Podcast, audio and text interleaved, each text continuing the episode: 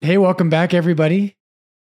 My name is Father Brian, And we're off. and we're off. I've been waiting to do that. Yeah, you Last- last time phrase. I- yeah, you skipped it. Yeah. I like dream about it. It feels good to be back.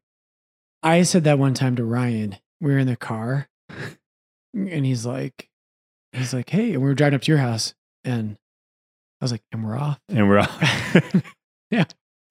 I was thinking to myself, well, that's with the, the autobiography, That could be on our shirts. Honestly, we can make shirts that just say our tagline. Our And tag- we're off. totally. Your tagline. It's so lame. Oh gosh. It's so Well, lame. welcome back. welcome back. We never got to ask you how was uh how was Hawaii? Hawaii was amazing. I it's so funny. I have the I don't know if you ever have these weird hangups on like there's things where I'm like, oh, I don't want people to know that I was in Hawaii. Totally. But then you kind of realize it, it's okay. Yeah. And so in my community, in the Companions of Christ, and a lot of priests out there, priests are supposed to live simple lives. And in Hawaii just sounds so exotic. And I'm like, I don't know, should a priest be saying he went to Hawaii? But I did. It's probably more important if I went or not rather than how people feel about it. But it was amazing. And what I've realized with time is that Hawaii isn't as like expensive as you people might think it is. And Totally. We had a great time. The best was I did the uh, road to Hana, biked the road to Hana. That was amazing. It's like one of the windiest roads in the world. So gorgeous. So I did, I think I did a total of 60 miles. I, the, the route I did, it was like 40 miles one way, and then I did like half of it back. Yeah. Uh, but it was, I mean, it's like paradise. You're on the coast in the jungle, and it's gorgeous. And there were so no awesome. cars. So it was, Yeah.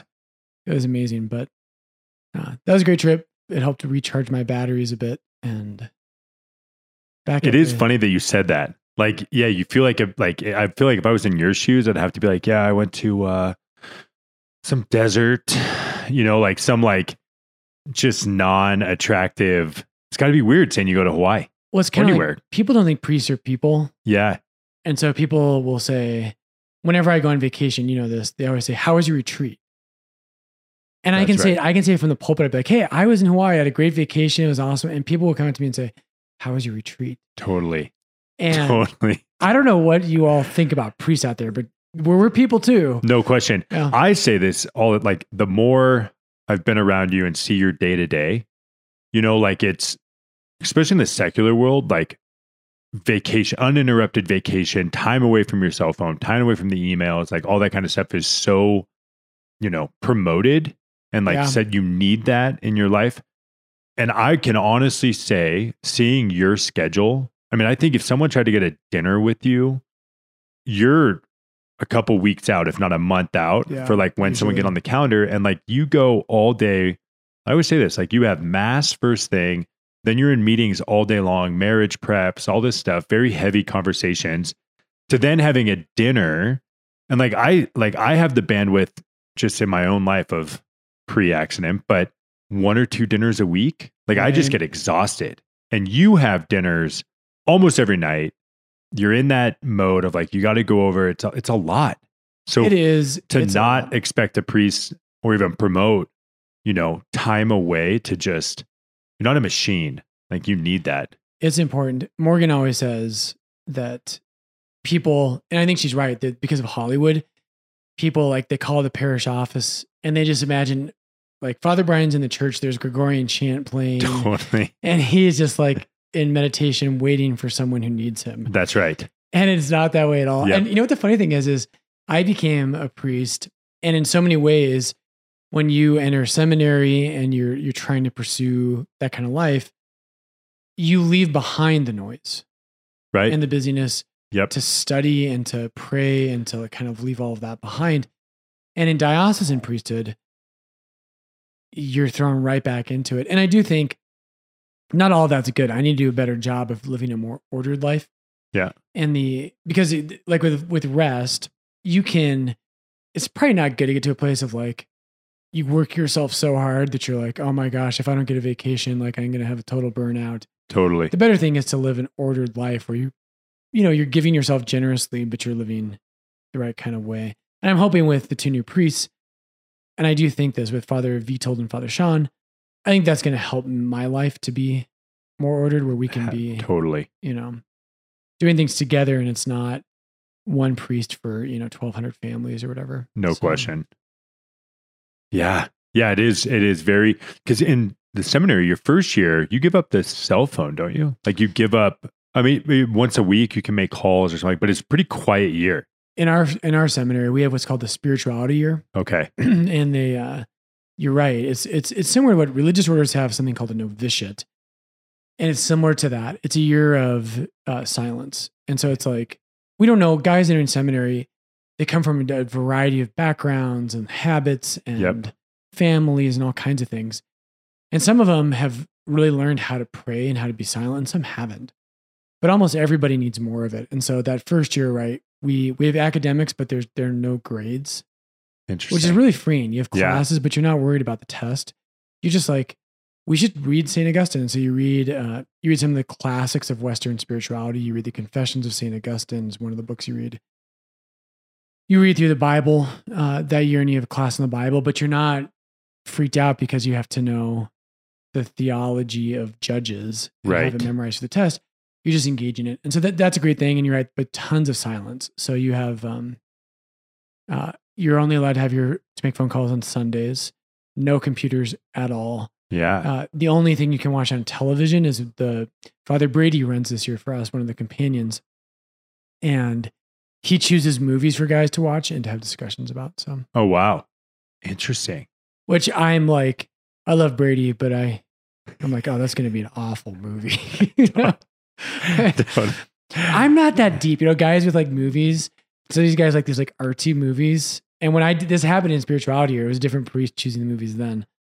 But in my spirituality year, we watched like there's a there's a famous old old movie called The Passion of Joan of Arc, and it's a silent film, and it's supposed like one of the best movies ever made. And guys were like, we Oh. watched it, and oh, it was. Guys like that was amazing. Did you see the lighting? And I'm like, I just thought it was a bad movie. First of all, was the volume turned off that whole time, Yeah, or exactly. I couldn't hear a word they were saying? exactly. and then one Father Hellstrom, God bless him, who ran the spirituality here. He just watched. There's there's a like movie from like the '60s. I want to say Oh, it's called The Nun Story. I like some movies from the '60s, but The Nun Story is this really long movie. And uh, spoiler alert: if you don't, if you're gonna watch The Nun Story, at the end of the movie, she leaves religious life. She leaves the convent, and I I think he had us watch it because it's like wrestling with like, hey, you guys are probably a little naive. You enter seminary and you think everything's gonna be perfect and happy all the time. yeah, You're you're so holy and you fold your hands when you walk through the hallway. totally. And sometimes stuff's really hard and have you wrestled with that? Yeah. That at some point, it reminds me, we had kind of touched on it, but there's that podcast out there. This is just me trying to lock in this episode because I, I really want to do it with you, where they interview some of the sisters that left Mother Teresa's order. Yeah. And it was very similar. Like, and, and I've listened to some of it. In the episode I listened to, she was very, nothing like, not yet, at least what I listened to, like nothing terrible happened. It wasn't scandal. It was just like, look, I entered when I was 18. I th- I just kind of assumed it'd be a different, you know, a certain type of lifestyle, and it was very different. Yeah. Like you don't you don't know what you're really getting into until you're in the thick of it. Uh, but I could see that. That'd be very interesting, especially for some your first year walking into seminary. It's amazing. Well, and think about it. This is one of the things where parents, I understand that um I think there's an analogy when people get married young. Yeah, in many ways, I'm an advocate for people getting married young. Um, we have so many things we could talk about with this, but the uh, a lot of the problems I think we have with sexuality in our culture. I think one part of it is certainly not the biggest piece. There are there are things much harder, but we get married a lot older now, yeah, and you know, for much of human history, you know, you'd be by the time you hit 20, you should you'll be married, Right. And um, and a lot of the kind of like youthful drive around these things was was kind of harnessed by love of a person in a marriage. And now we've got people who they're they're dating into their 30s right.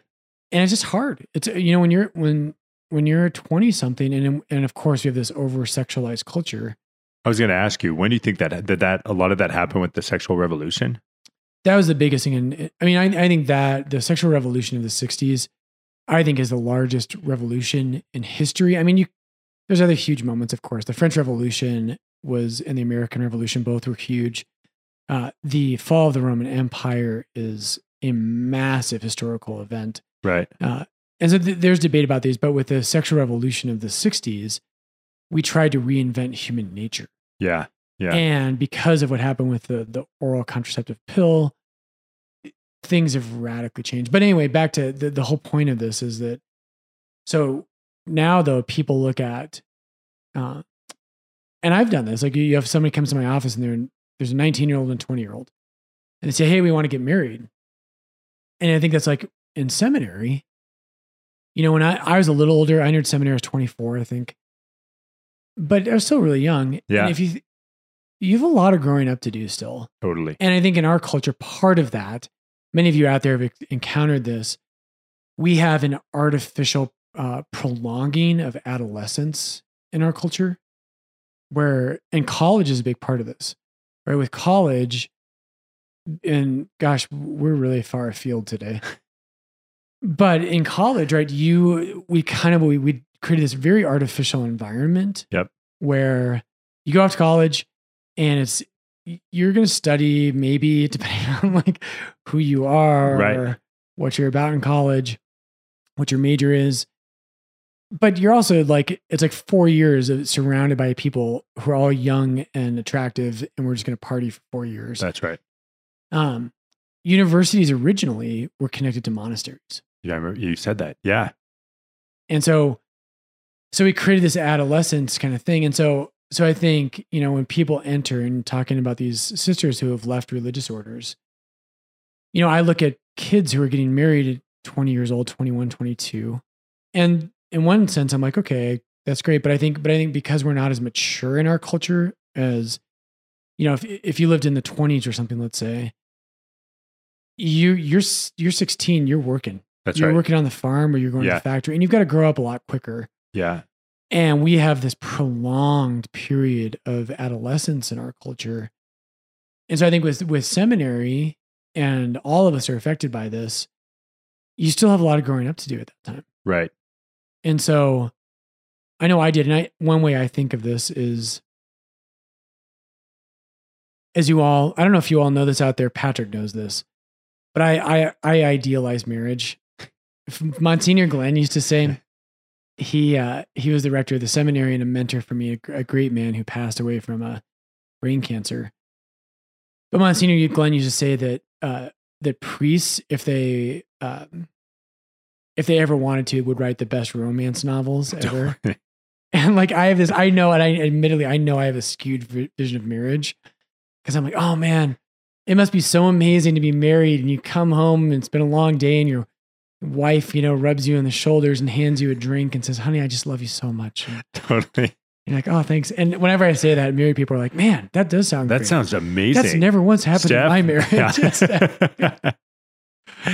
Hope she's listening. No, I, I think it is. Yeah, that's so interesting. That It- is very funny. I, it's uh, God, it's, it's almost like do we go here with the podcast? But um, or do we divert back? I don't know. Um, there's a lot to be said on that. I, I do think it is very interesting. The more I've I've learned about the sexual revolution and how that did just rewrite rewrite so much Yeah. how our relationships and and the world we live in today. Who knew that it, what was going to stem from that? yeah. It's pretty fascinating. No, it changed. It changed absolutely everything. And people are really naive about this. Uh, yes, You've heard me. You've heard me say or use this analogy.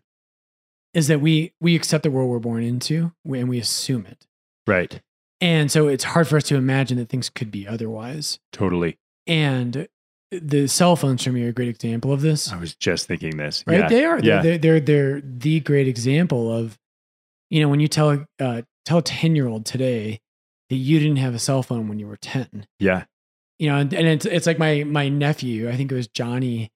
Johnny asked my grandma, my grandma, my mom.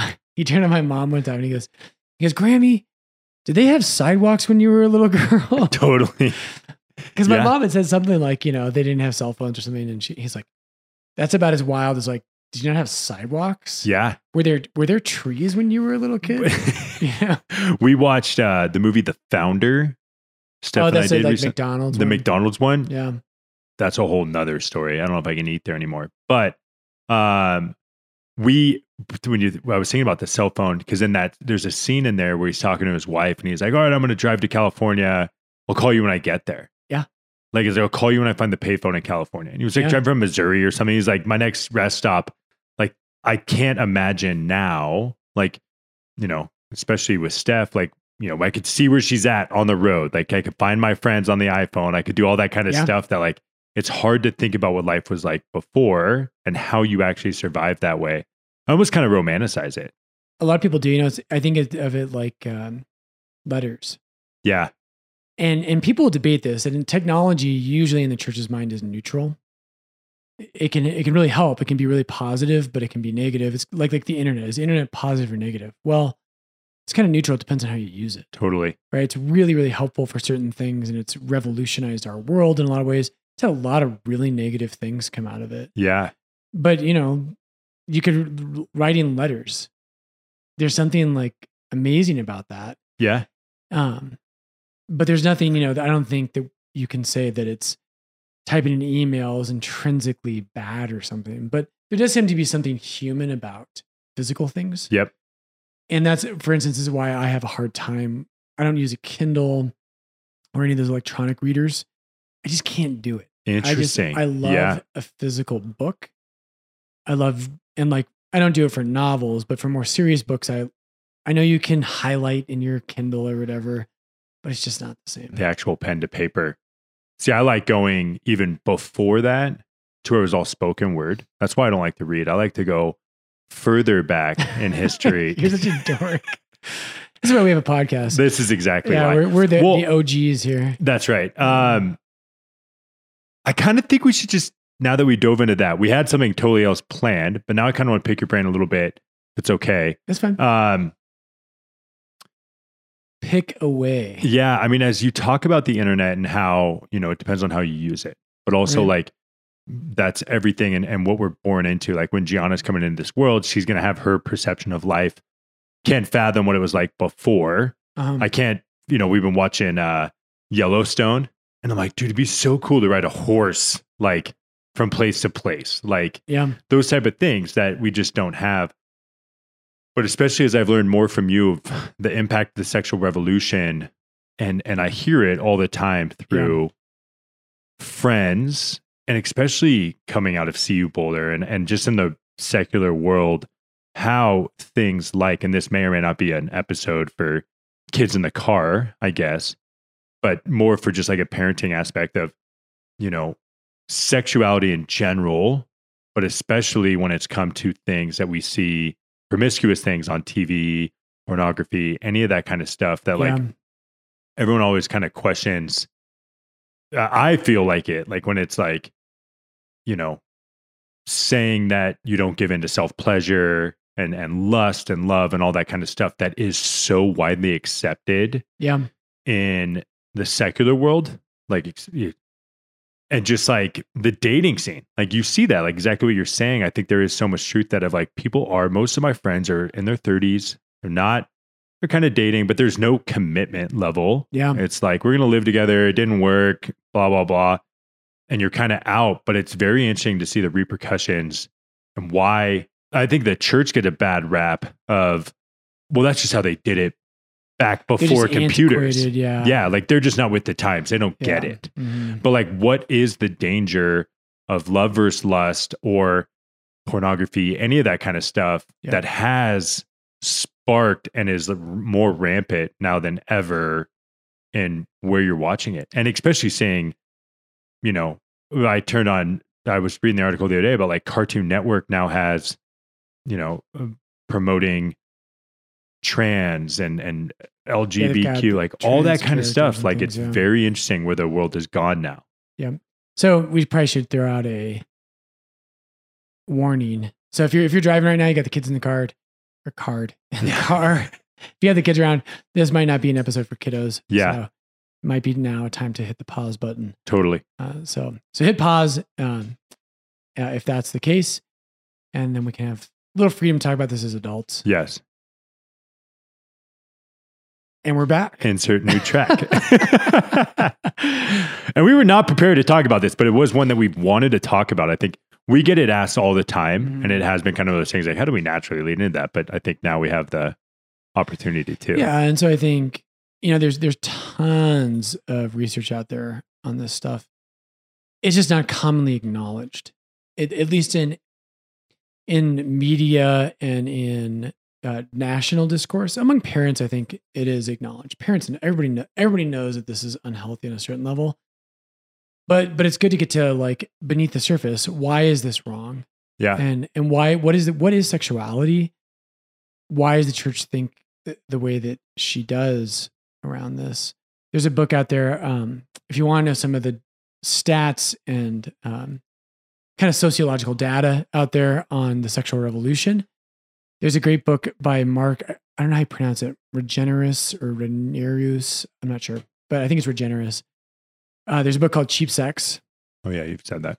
Yep. And it's a, uh, you know, now it's probably five years old, something like that. But it was a great book. So it's not that old, but he did, he just did a lot of the hard work of showing, look, there's not a absence of information on this. There's a ton of information and the data is clear. Yeah. The data is clear about what this has done. And one of the things to bring up what you just were saying. So one one of the the problems with with what's happened with the sexual revolution, and we could talk about you know why pornography is wrong, and we'll get to that. But um, one of the things that's happened is over overly broad stereotype, but has real truth to it. Is uh, men tend to use relationships for sex. Yep. Women tend to use sex for relationships. Okay. Yep. And that's overly broad. You know, it's it, it lacks nuance, but it's but there's a truth there. And uh, Mark Regeneris really shows this well in his book. Is that what the the the people of the sexual revolution? Oftentimes we hear that the sexual revolution has benefited women the most, and he's he argues that actually women are the ones who have suffered the most from this. Interesting. How so? So the basic thought goes like this. So, um, so in that book, there's a huge survey done. I forget the name of the, uh, this huge survey on attitudes towards sexual norms in our country, and I'm sure it's dated now. It's probably like 2015 or something like that. Um, but like like one of the questions it asks is it says, um, it asks everybody when was the first time you had had sex with your current person you're who's you're you're partnering up with. And so, you know, we all know that's got to be okay. It's probably pretty quick. Right. Any guesses? When do you think? Second or third date? Yeah, that that's exactly what I thought. Like second date, maybe even like the first. Yeah. The most common answer was before we started dating. Nice. That was the most common answer to that question Yeah. across like millions of Americans. And so the, the basic argument goes like this the reason women lose out so much is that what women want to do is women want to find a, a spouse. So do men. But Yeah. they but women want to find a spouse. But generally in history, again, overgeneralizations, not gonna stop saying that. But generally, men, if they wanted to have sex, men tend to have a stronger sexual drive than women, not always, but there's there's something there. Yeah. If men wanted to be able to have sex, guess what they had to do? They had to grow up, they had to get a job, and they had to marry a girl and show that they could be a provider and a husband and a father. Yep. But now, So that required the relationship piece. Well, okay. No. Okay. Keep going. Sorry. so women though, so now, so this is part of the title of his book, Cheap Sex, is that, but but what, what the sexual revolution did is there was a, there was a cost to sex. If you wanted to engage in sexual activity, you had to grow up. Yeah. You had, and you had to commit, and you had to basically become a man. And men had an incentive to become adults. Totally. And so what he what Regeneris says is that uh, women are the losers because what happens now is that after the pill, every woman's available, and what happens is it it made men. We thought it was going to liberate women, but it made men free to have sex with kind of whoever they wanted to, and women feel pressured. They say, you know, well, I can't if if I don't sleep with this guy, he's not going to hang around, so I have to. That's right. But men don't actually have to commit because they already have what they want. And so they don't have to grow up and they don't have to, because if, if a girl is going to stop sleeping with them, guess what? Someone else will. Totally. And so, so part of the argument of why the, and this is just one small piece, there's a, there's a bunch of different reasons why the sexual revolution has been so harmful. But what happens then is that men tend to be attracted to younger women. And I'm going to get some of these things a little bit off um, because I don't have the book in front of me. But uh, men tend to be attracted to women, you know, in like kind of their mid 20s, let's say. Women tend to look for men who are um, established and mature.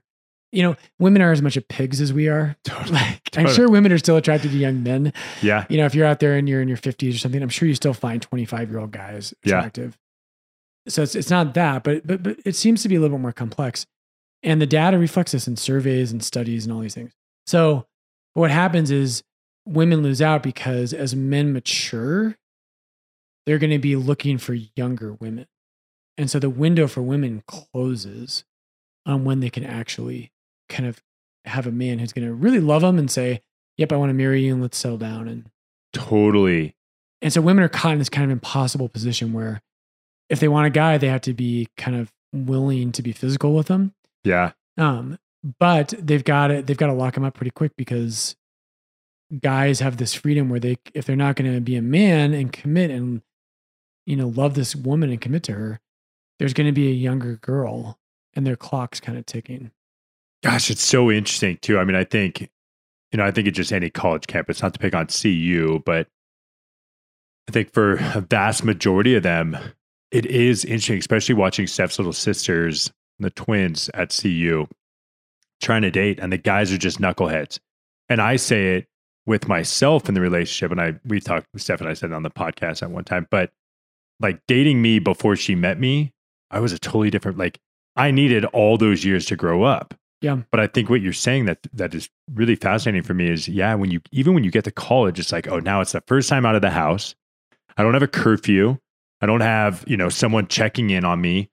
And and there's such a societal pressure to sleep around, to, you know, rush for the fraternity, all that kind of stuff Yeah. that Steph says this. She has a story of when she rushed for her sorority, um, they lined up in a big circle playing like "Have you ever?" And if you have, you ran across the circle, and um, if you didn't, you stayed there, whatever it was. Yeah.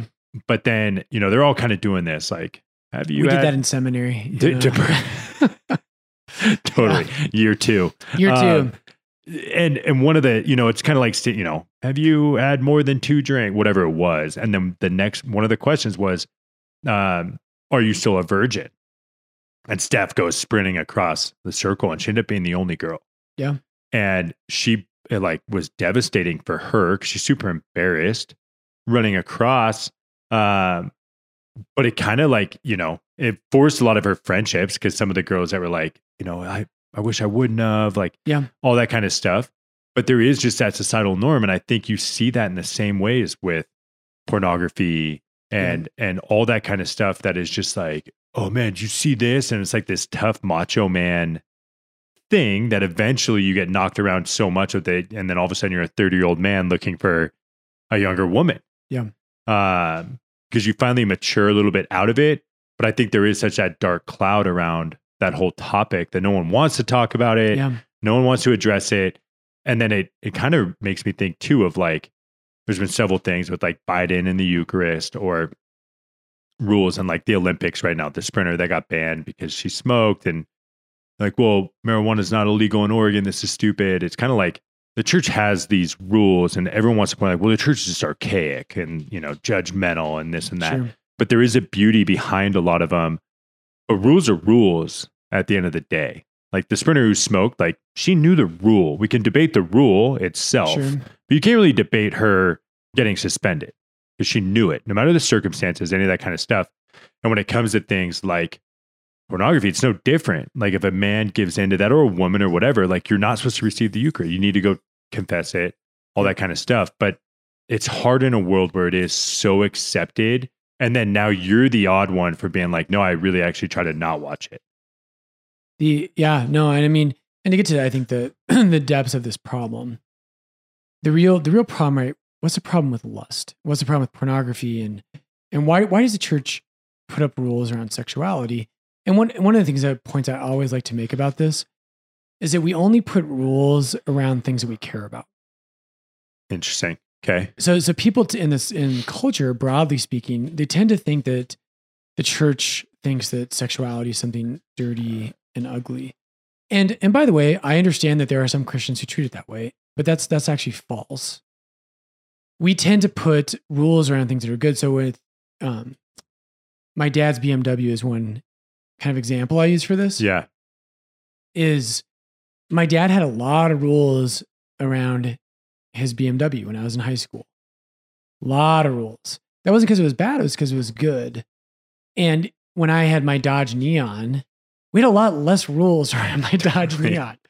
You know, and it, and I love the, the the Neon was great, but um but the reason my dad had had rules wasn't because it was bad or dirty. It's like, oh, it's dirty to drive the BMW, so don't touch it. Yeah. That's not why. It's because it's good. And good things are things we want to protect. That's why we tend to have rules around things that we that matter to us. You will have, I always say this, you and Stephanie will have much stronger rules for your kids than you will for other people's kids. totally. And that's not because you're bad parents, it's because you love your children. And you not that other kids are bad or something, but you see the point. Yep. Yep. So the the heart of this is about the difference between a person and a body. Interesting. Okay. A person and a body. Again, Chesterton and uh, Fulton Sheen has a similar line to this. Um, and so does C.S. Lewis, I think, too. But there's a, there's a great line out there that says, when a man is feeling lust, there's an old phrase. I think this is from like the 50s. That say, "Oh, he he's he wants a woman," and these guys say, "Actually, that's precisely what he does not want. What he wants is a body." Ooh. And so, so the problem with a lot of these things is that a phys- a merely physical object is something you use. I can use a car, I can use a hammer, I can use this microphone, a coffee mug, but you cannot use a person. Yeah. And this is the heart of this is why pornography is wrong. John Paul II has a beautiful line where he said that the problem with pornography is not that it shows too much, is that it shows too little. And what he meant by that is that when you when when someone looks at pornography, what they see is something that they are physically attracted to, but they don't see a person. It's a thing. It's a and that's where we get the objectification, right? That language Yeah. you're turning a person, a person is more than a thing. And you're reducing them to something less than a person. They're just a body. They're an object, like a fork. You can use a fork, as a fork is just an object. Right. You can't use a person. And if you've ever been used, it's awful. Yeah. There's none of us wants to be used. Does that make sense? Oh, it's heavy. Like, and I, I think you may have said this before too, but like, how was this in context? But like, not in context, but how was it phrased where it was like, when you are looking at somebody that is, and I think it's not a, I mean, it's definitely a generalization, but most of like, um, let me put concrete behind this. Abby Johnson, well, I listened to a podcast that she did where she had, um, I forget who her guest was, but she was a, a porn star Um, and is now, I believe, a, a Catholic out of San Diego. She's had this whole coming um, to Christ, like through a very nasty journey, but she was very, very broken. Yep. In her relationships as a child, all that kind of stuff, to where she started to kind of feel love in the porn industry because of the attention she was getting. Yep. And something so interesting to think like as you start to kind of dive into some of that nasty world of like because it's just a rabbit hole of where you end up that leads you going down towards when it comes to like pornography or sexuality and that kind of stuff mhm, and you start to like somebody said this you got to imagine what if that was your daughter exactly. That's exactly. And that's that's the person point, right? right like the, like so when you when you look at gianna you you'll like i made this point in a homily recently like some one of my philosophy professors terry wright who is love that man respect him so much but he used to say in his classroom and he wasn't talking about this subject yeah but he was talking about how perception works and he would say his daughter rachel Yeah. If she walked into the room, all of us would see the same thing, the same person. But he would see her differently because it's his daughter. Totally. And and what he be, his knowledge and his love for her reveals more than a physical body. That a person is the spiritual reality of a person that has an intellect and a will, that has a personality and choices and a certain way of laughing. And uh, that's a person. But what pornography does is it you don't you don't want to know that, right? Like pornography is I don't care about this person's personality. In fact, people don't want to know about Yeah, don't tell me. They just because that humanizes them. That's right. And so this is the central problem with pornography. And is that it's is that you you cannot use a person. Immanuel Kant, one of the great philosophers of the Enlightenment, right? He understood this, and was he he was you know uh, not really a Christian. He was a son of a minister, but he he this is one of his great rules for morality is you cannot use a person, and that's because use is the opposite of love. Yeah. And again, and this just drives us back. And, and so, so really in Catholic morality, right, the way things are tells us how we're to behave with them. Right? Like the, the way, the reason you treat a dog differently than a blade of grass is because a dog has um, consciousness Yeah. and sensation. And so a blade of grass doesn't have a nervous system. Yep. So, th- so no one mows the grass and says, Poor Blade. Yeah, right. We don't, right. We, we don't have a criminal investigation. Up, another guy mowing his lawn this week. That's it. That was a living thing. You just kill a living thing. Why don't we do that? yeah. And and most people we never think about these things. But in Catholic thought, and and again, this isn't just Catholic. Anyone with a brain in their head, what a thing is tells us how we're to treat it. And so we can mow the lawn because the, the grass does not, it- the type of being it is, it's a vegetative being. It's not sensitive. It doesn't have sensation. It does not have consciousness. Therefore, there's nothing immoral about mowing the grass. If you kick a dog in the face, that's wrong. Yeah. Yeah. That's immoral, Gosh. right? And the reason why is because a dog has sensation, has consciousness, it can feel pain. That's that's an immoral thing to do.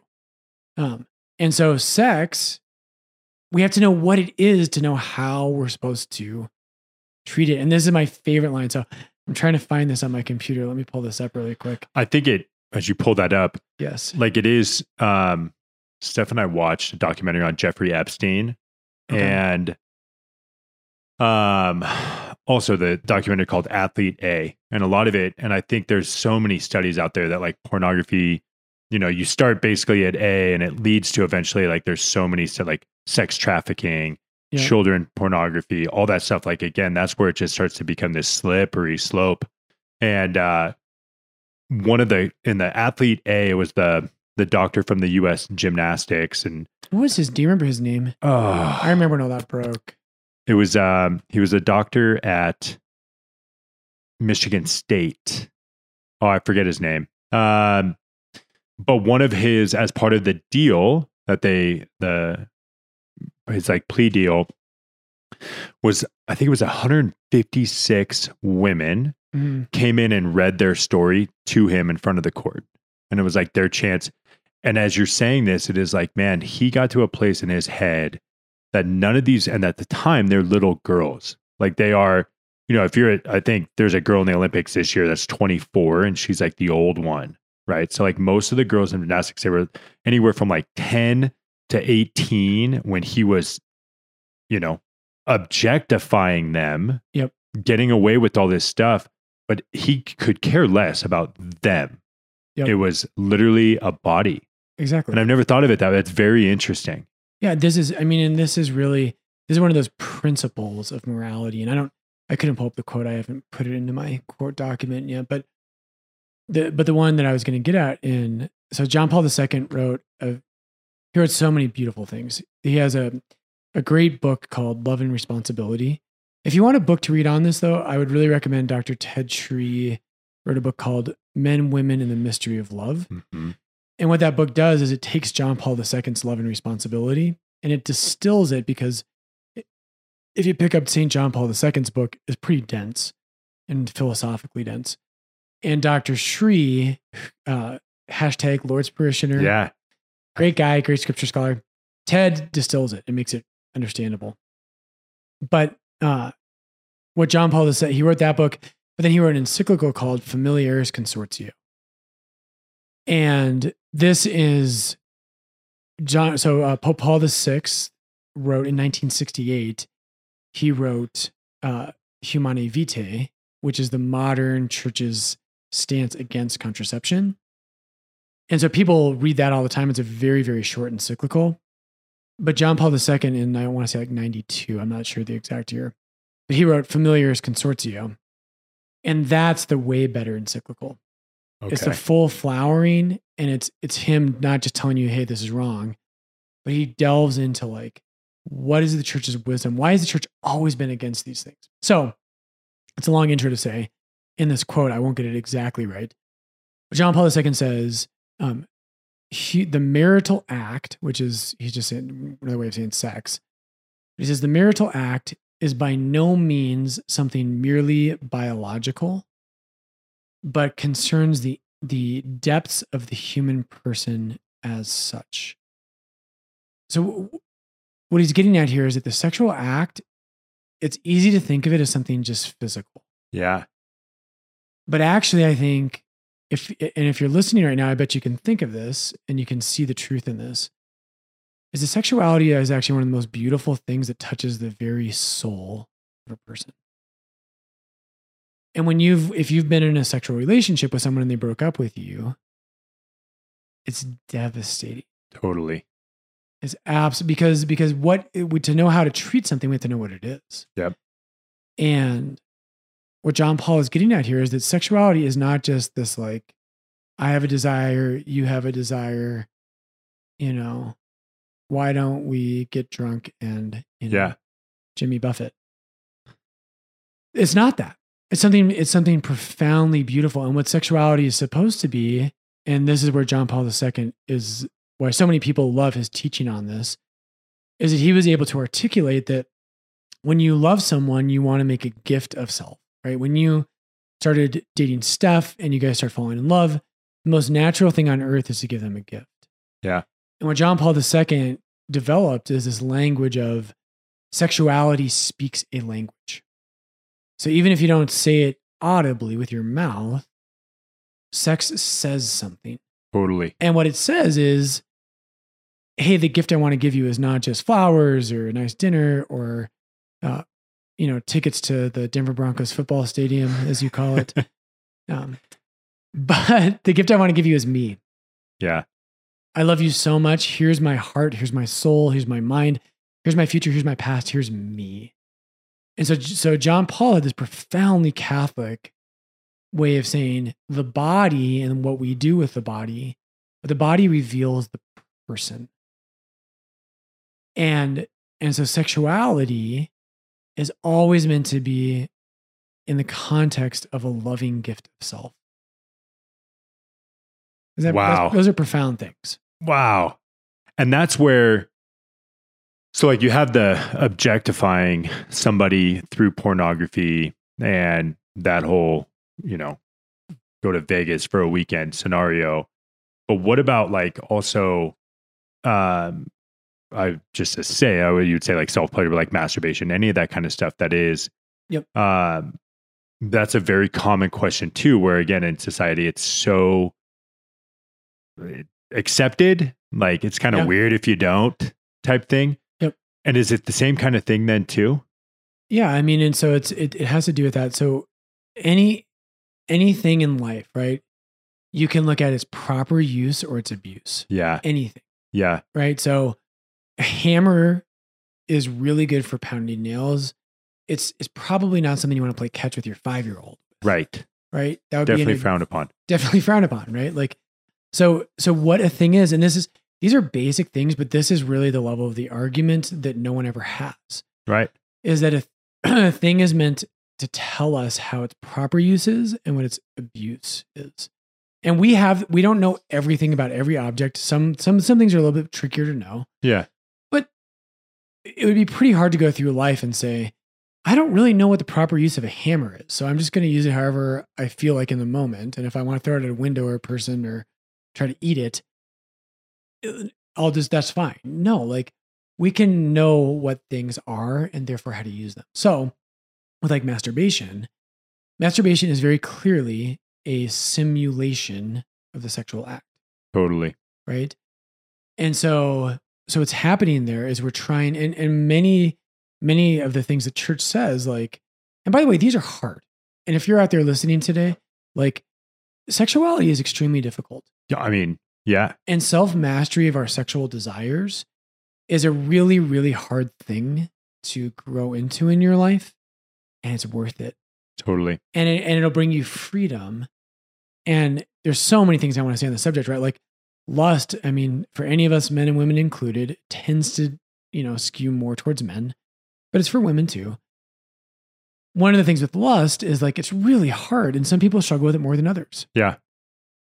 But what you want is is your your attraction to people is something you're gonna live a happier life if you can control that instead of it controlling you. Totally.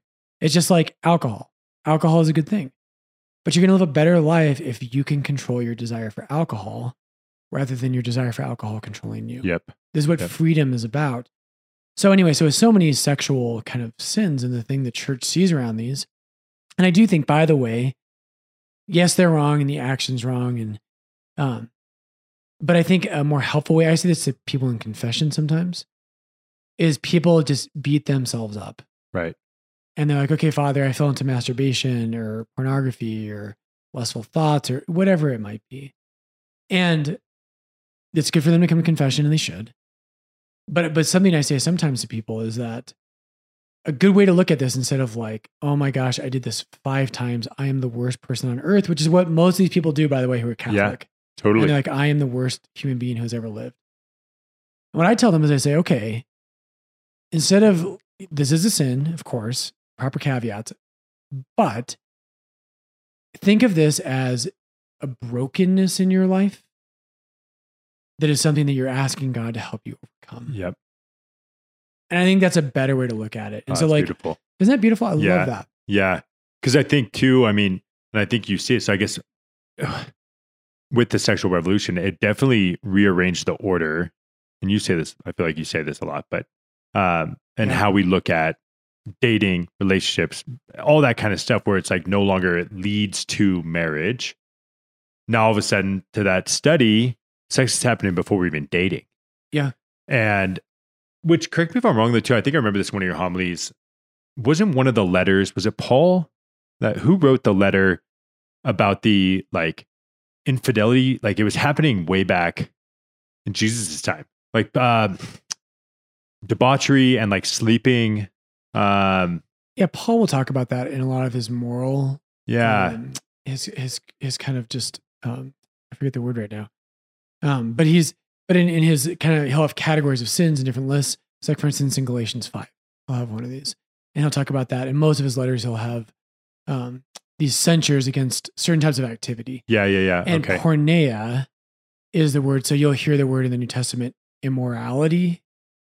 And the word immorality, almost always the Greek word when that's translated into English, the, what the word they're translating is porneia, which is where we get pornography. Whoa. And so porneia is sexual immorality, is what that means. Okay. And graphe is to write in Greek. And so pornography is it's meant to say something about like a, a depiction of sexual immorality. Interesting. So Okay. that's, that's where you get the word pornography. Okay. Um, I just yeah, I feel like it has. Ah, man, to just look back and be like, what was it like before? But to see where society is now, and trying to like, oftentimes it's like you know what the church says, but you like I'll get defensive trying to defend like why we try to avoid things like pornography, Yeah. you know, self pleasure, any of that kind of stuff that is so widely accepted. Like I cannot Oh yeah, it's everywhere. like yeah. it is rampant and promoted and like even to say too like of like the lust thing like you and i joke about it but you know you can't go anywhere like the the gym i had to when i started dating steph i was obsessed with uh like hot yoga Yeah. and like CorePower Yeah. And I literally, That was I, that was my nickname in high school. core power. Hot yoga. Nice. nice. Which apparently there, there's a whole thing that I didn't know about with like yoga is potentially dangerous and Right. all that stuff. But I, I just loved it for the actual workout itself and the, the hot room and all that stuff. But then when I really started to kind of date Steph, I was like, oh my gosh, like I, I can't, it's not good for my humanity as a man walking in there and the outfits that are, you know, one uh, in any sort of defense, it's 100 degrees in that place. Like it's very, you're sweating like crazy, but sexuality now is what sells. It's a billion dollar and multi for sure. billion dollar industry Right. that you're up And it's, against. just, it's just everywhere. it's everywhere. Yeah. So to not beat yourself up about it is crucial because then it only gets worse. Yep. You only get more isolated. Talk about any of the mental health issues that come involved in that. Uh, so trying to just address the elephant in the room of like, eh, tell me you can't tell me you haven't like struggled with it at some point or it hasn't like tempted you. Um, but to truly understand why I think it is, it's it almost is like, how could you not agree with the stance that you are totally objectifying something? Yeah. And if you put that into a, a personal thing, if that was your daughter, that was your wife, that was anything that no longer has a face or a story, you're s- truly just using them. Yeah, and this is so the difference between, and you know, so much of the the modern world, they say, well, we've sexually liberated women, and they'll t- and liber is a word for free in Latin, and so that's where liberation right, is freedom, but it's not freedom. Right. So freedom is, and this is freedom has to be connected to what is good, yeah. and so so the classically and in Catholic thought, the caricature of freedom, so the counterfeit, the counterfeit of freedom is license. And license is I can do whatever the hell I want to do and no one can tell me otherwise. Uh-huh. License is awful. If you meet if you meet someone who is engaged in license, that person's going to live a miserable life. They're Yeah. going to be they're going to be a train wreck to themselves and to everyone around them. Yep. The person of licentiousness, and that you'll see that in the New Testament. Licentiousness means like I'm going to do whatever I want to do, and I'm free to do it, and no one's going to tell me otherwise. And the problem with this is that it doesn't. And, and again, Catholic morality is about the way the world is tells us how to behave. And the truth is, is if you live your life that way, you all of us know it. You're going to be miserable. Yep. It's called Hollywood, right? Go do all the drugs you want. Go have sex with however many people you want. You know, worship power, sex, and money.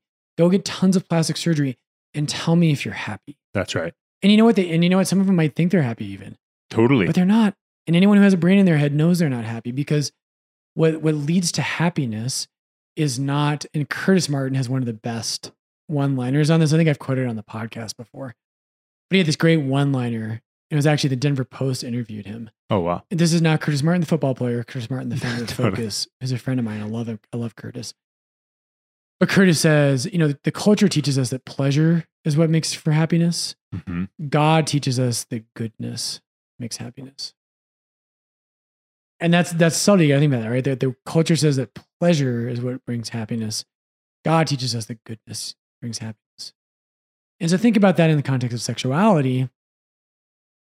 You can just run after pleasure and all you want. Yeah. It'll hollow you out inside. It'll feel good in the hole. moment. Yeah. It's it's it'll feel good in the moment. You know what brings happiness?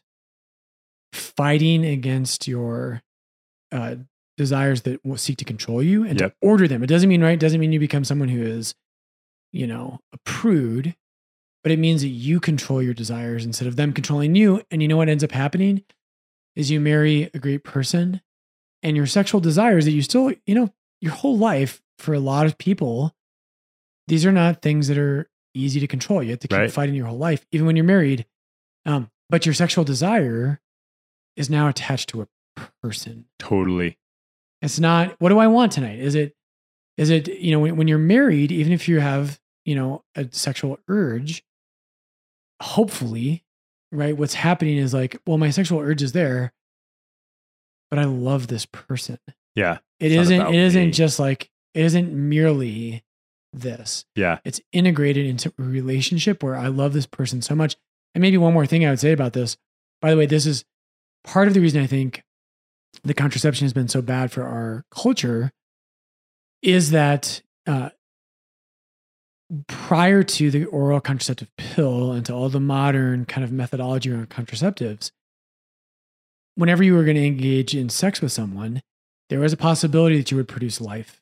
Yeah. And what that meant, that, that kind of safeguarded men and women. Because what it did is it said, hey, if I'm going to engage in this type of activity with someone, this is someone that I actually want to have a child with. Yep. And we all know there are Live people with out there who don't do this perfectly and who have, you know, had kids and haven't been around as a dad or Yeah. or a mom, and that's not great. But um, but by and large, if you're gonna have if you're open to life with someone, that's a pretty good sign that actually like if you want to make a baby with them, you want to be around that person. You're in it for the long haul. And so, hence, why why does the church believe that marriage is a proper place for sexuality? Well, because we're not supposed to to reinvent what God and this is what we do, right? If we want to behave behave however we want, we have to change the nature of a thing. Yep. So what contraception does, and this is at the heart of the church's argument against contraceptives, is we pretended that we could reinvent what sex is Yeah. and that's what contraception does is it it it reinvents so sexuality is both procreative right? It creates life and it's unitive. It unites people and pleasure is good within that context. It's a good thing. Um, pleasure is not an evil thing. But what we did in contraception is we said we don't like this this procreative aspect. And so we redefined the sexual act itself. Yep. and when you do that there are consequences. And those consequences are what we call modern society. Yep. Where the average age of exposure to porn, right, is eh, like age eight now. And little boys grow up and they grow into men who are addicted to pornography Yep. and who trying to be chased for these these children growing up. God bless them. Good That's luck. right. And then women, right, these little girls, because of the way we've structured things, these poor girls grow up with this unbelievable pressure that they have to look sexy all the time. Yep. Yep. And, and I talk to women all the time who are like, this is all they, they think about it constantly.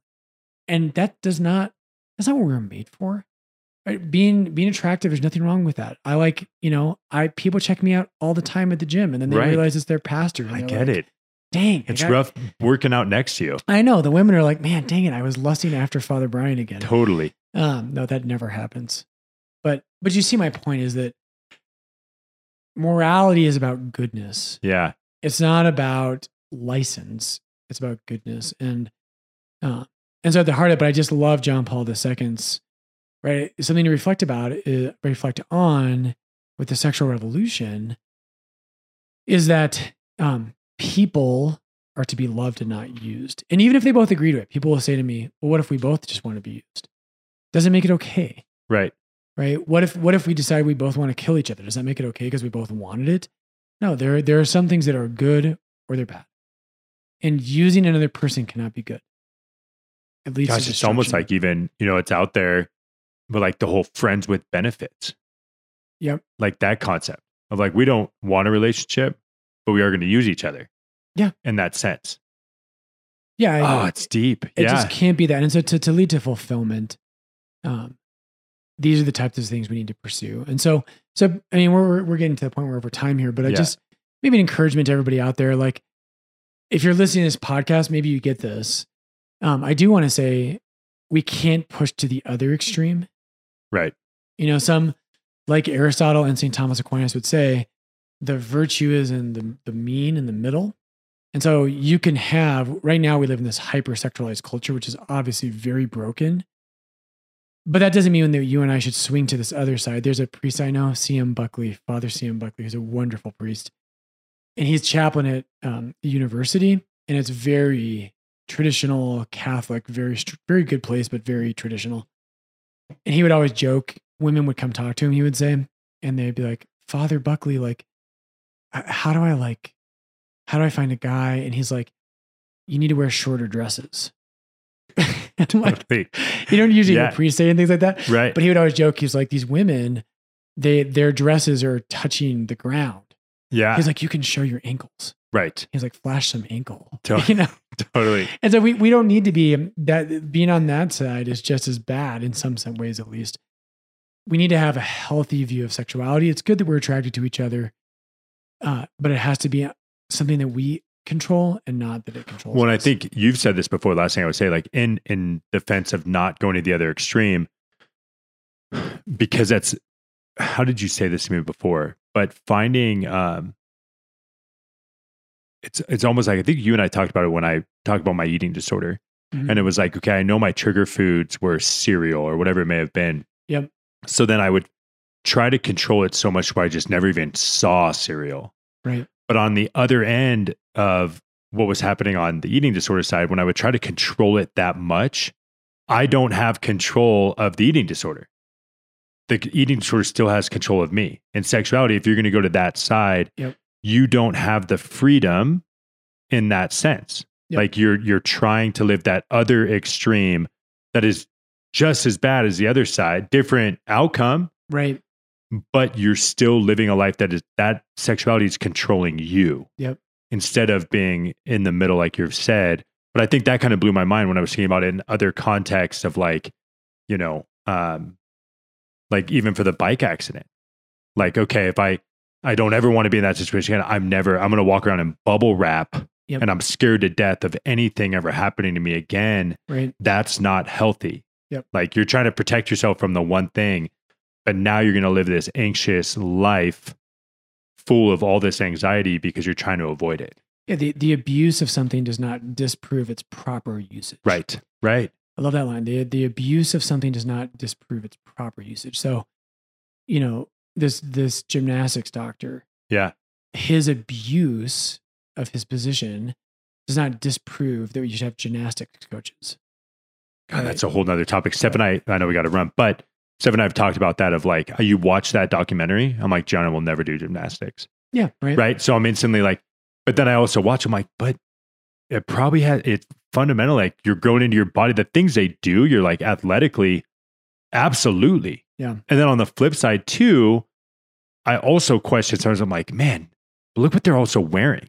Right. Like some of those outfits, I'm like, good Lord. Like, it's like, what? It's like, it's just a temptation. You're just like, oh my gosh.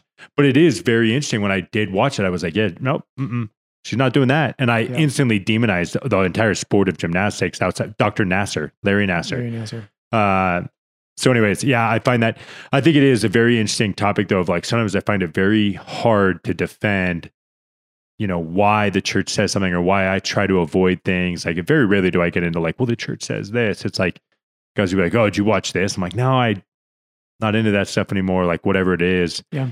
But to uh, to just keep it simple and being able to say like, you truly are objectifying that person in Yeah. that sense.